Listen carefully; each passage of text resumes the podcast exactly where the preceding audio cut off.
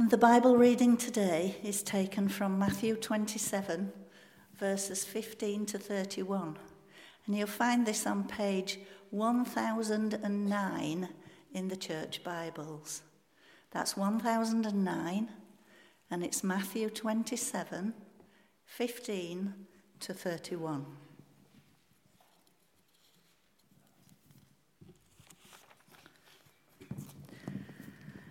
Now it was the governor's custom at the festival to release a prisoner chosen by the crowd.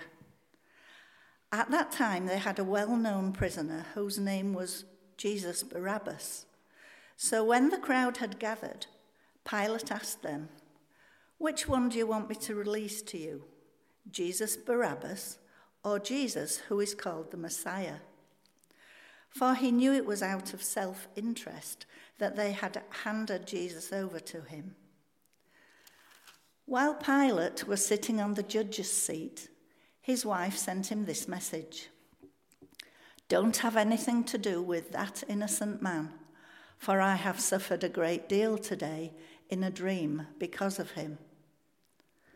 But the chief priests and the elders persuaded the crowd to ask for Barabbas and to have Jesus executed. "Which of the two do you want me to release to you?" asked the governor.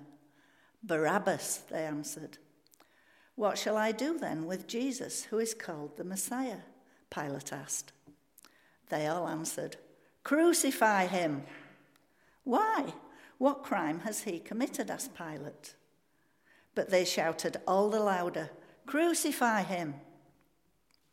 When Pilate saw that he was getting nowhere, but that instead an uproar was starting, he took water and washed his hands in front of the crowd. "I am innocent of this man's blood," he said. "It is your responsibility." All the people answered, "His blood is on us and on our children." Then he released Barabbas to them. But he had Jesus flogged and handed him over to be crucified. Then the governor's soldiers took Jesus into the praetorium and gathered the whole company of soldiers around him. They stripped him and put a scarlet robe on him, and then twisted together a crown of thorns and set it on his head. They put a staff in his right hand. Then they knelt in front of him and mocked him. "Hail, King of the Jews," they said. They spit on him and took the staff and struck him on the head again and again. After they had mocked him, they took off the robe and put his own clothes on him. Then they led him away to crucify him. This is the word of the Lord.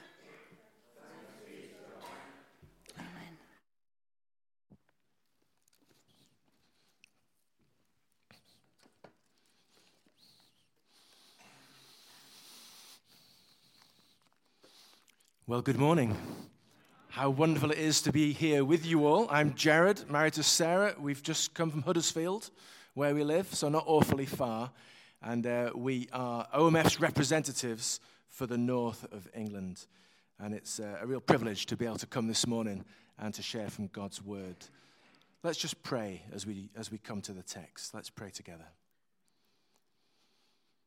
Our Father, what a joy to be able to call you Father.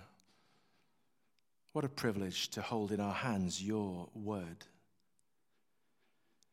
Lord, what a, what a thing it is to be able to pray with confidence that you will pour out now your Holy Spirit upon all of us, that we might hear and see Jesus, and that he would be exalted in our lives and in our communities, and indeed to the ends of the earth. Amen. I was at a meeting a few days ago um, in Leeds, actually, and we were being encouraged to think about beauty, to think about, particularly about beauty in music.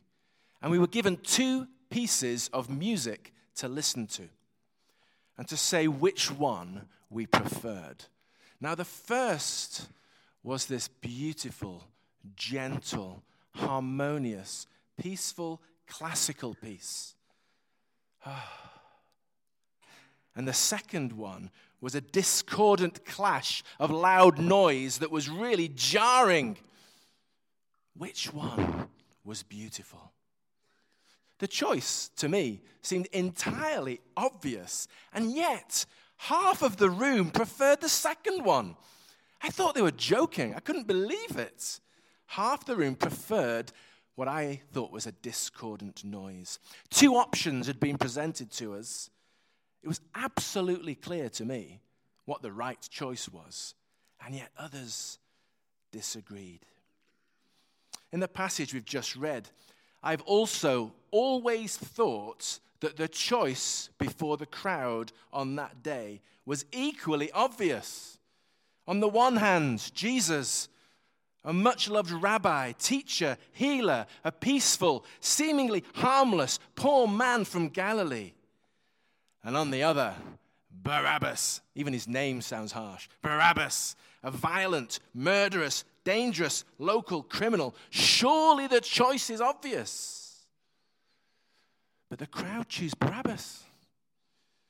Surely the only way the crowd could choose Barabbas was that they were manipulated and, and persuaded by the priests and the elders, like we read. But that seemed like a big task, to persuade people to vote for this guy. However, when we take a closer look at the text, there's actually a lot more going on than first appears.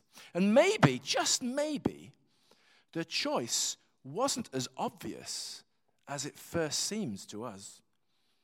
Certainly, something unexpected is going on here in this text, because it results in a scandalous substitution of Jesus for Barabbas. I want to look at the passage through the eyes of four different participants: Pilate, priests and elders, the crowd, and finally Jesus and Barabbas themselves. So first up, Pilate, the Roman governor. He's got a problem. The Jewish rabbi has been presented to him. All sorts of accusations being targeted at him in verse twelve. But Pilate knows the Jewish leaders are trying to get rid of Jesus out of envy. The text tells us that in verse eighteen. It's because of envy they've handed him over. Pilate also knows that Jesus is actually quite popular with the people. He would have had spies out the weekend before on Palm Sunday and would have heard about the crowds declaring Hosanna as this Jesus enters Jerusalem. He's kind of popular with the people. And I think Pilate finds this obscure Galilean rabbi intriguing, absolutely intriguing. I mean, in verse fourteen, why, why doesn't he answer any of the charges brought against him? Does he not know he faces death? But Jesus says almost nothing throughout all these charges. And then this, this dream that his wife has interrupts him. Can you imagine? He's sitting on the governor's seat, and somehow his wife is so disturbed by the dream, she disturbs due process of the court and sends somebody in to tell her husband she's had a dream. Can you imagine that? That the high court judge sitting there in Leeds is disturbed by somebody who comes, oh, your wife's had a dream. I mean, it's just, it's, but dreams in those days were so significant, and the dream that this wife has had contributes to Pilate's judgment that this man actually is innocent. And Pilate is trying to set Jesus free. He's trying to find a way to set Jesus free, and he presents what is an obvious choice to the crowd. And the crowd shockingly choose Barabbas. So Pilate tries to get a reduced sentence. That's why he goes on in verse twenty-three to say, why? What crimes he committed? He's trying to reduce the sentence. But then the crowd insists on crucifixion. And Pilate demonstrates his weakness, tries to wash his hands of responsibility, gives in to the people, and hands Jesus over to be flogged and crucified. The priests and the elders, the second group, well, they've got an agenda. They want to get rid of this troublesome rabbi. They've already accused him in the Sanhedrin with false witnesses of all sorts of things. And now they're trying, they're actually manipulating Pilate. John's gospel accounts shows much more of this, where they threatened Pilate himself, saying, "You're going to be guilty of treason, Pilate, if you don't get rid of him, because this man has said he's a king, and we have no king but Caesar. If you let him go," they say in John's gospel, "you're no friend of Caesar." They're manipulating the Roman state. And the, these, these priests and elders stir up the crowd into a riot, which would be bad for Pilate. A riot is going to sit on Pilate's head as the governor. And so notice the priests and the elders persuade the crowd in verse twenty to ask for Barabbas, the notorious criminal, but also to demand crucifixion. They persuade the crowd to both ask for Barabbas and to have Jesus destroyed, is the word used, to destroy Jesus.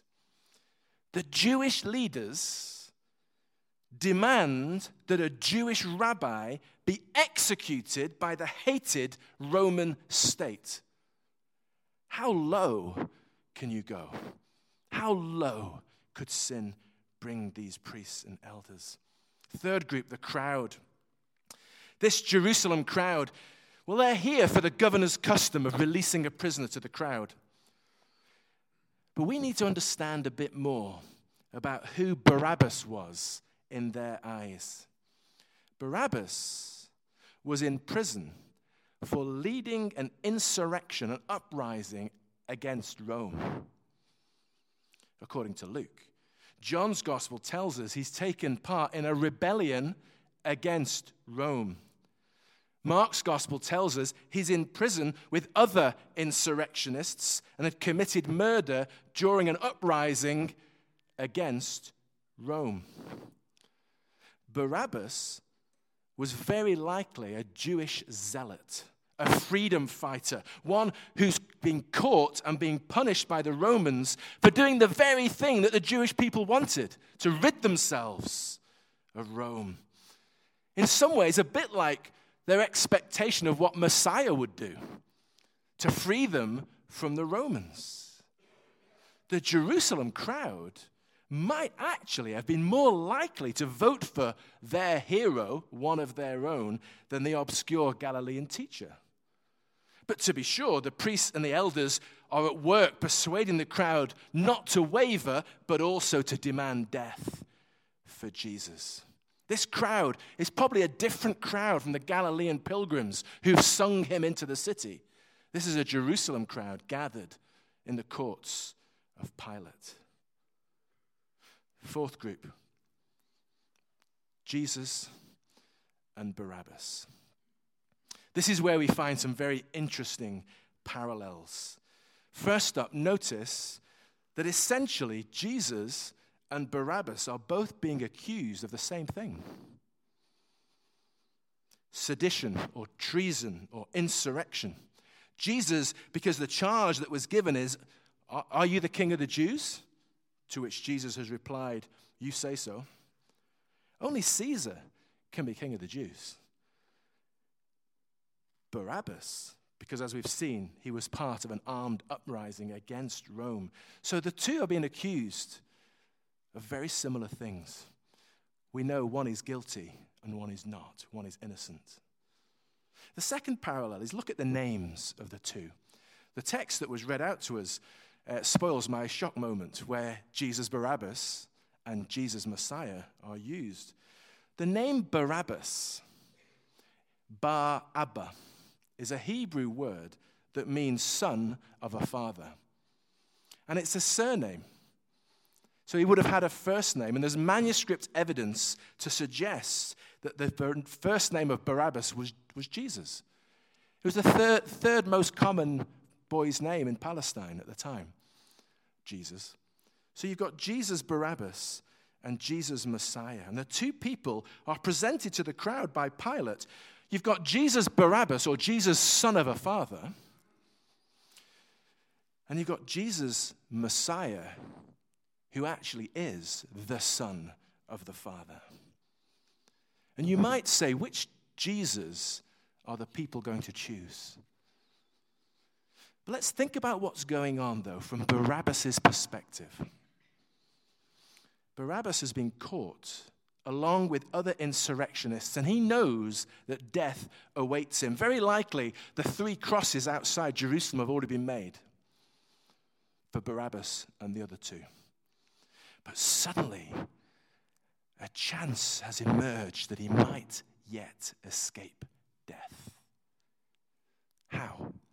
Well, the key to understanding this text is found in the very first verse we read in verse fifteen. It was the governor's custom at the festival to release a prisoner to the crowd. The festival in question is the Passover. This is all taking place during Passover. Passover, the remembrance of the final plague in the Exodus. Do you remember? The night way back when Israel was being delivered from slavery in Egypt. The night when the destroying angel was sent by God to take the life of every firstborn unless they lived in a house where the blood of the Passover lamb had been painted on the doorframe. And this custom that Pilate refers to is actually found in Jewish law, the Mishnah. It says, they may slaughter a Passover lamb for one whom they have promised to release from prison. That's what the Jewish law book says. They may slaughter a Passover lamb for someone whom they have promised to release from prison. Passover is a festival where the Jews remember that a lamb was slain to deliver them from slavery in Egypt. And Jewish law says a lamb could be slain to release a prisoner. That's the custom. And what becomes clear to us when we understand that is that right here in this text, Barabbas is about to be rescued by the slaughter of a Passover lamb. Actually, by the death of the true Passover Lamb of God. That's what's about to take place. And the name Jesus means he saves. One of these Jesuses is going to save the other from physical death. Jesus Messiah is willingly going to the cross. He's probably even going to be hung on the actual cross intended for Barabbas, with Barabbas' co-rebels crucified either side of him. Jesus Messiah substituted in place of Jesus Barabbas. The innocent one willingly taking the place of the guilty. One son of a father being saved by the true son of the father. It's a beautiful parallel contrast. But it's a scandalous substitution of an innocent man for a criminal. But beyond the interest of the parallels, there's something even more powerful for you and I today. More important than seeing the echo of a Passover story in this historical account, because what's taking place on that day is a physical enactment of a spiritual reality. We like to think maybe we're sitting in the crowd and we're trying to decide which Jesus we're going to choose. And we're thinking, oh, I'd have voted for Jesus Messiah. We're not to think of ourselves as in the crowd. We stand in the place of Barabbas. We stand in the place of Barabbas. That's who we are in this story. We're Barabbas. Now, I know we don't consider ourselves criminals or rebels or insurrectionists, but we are all sinners. We all fall short of the perfect standard that God sets, and the consequence of falling short of God's standard is indicated by what Barabbas is about to face: death.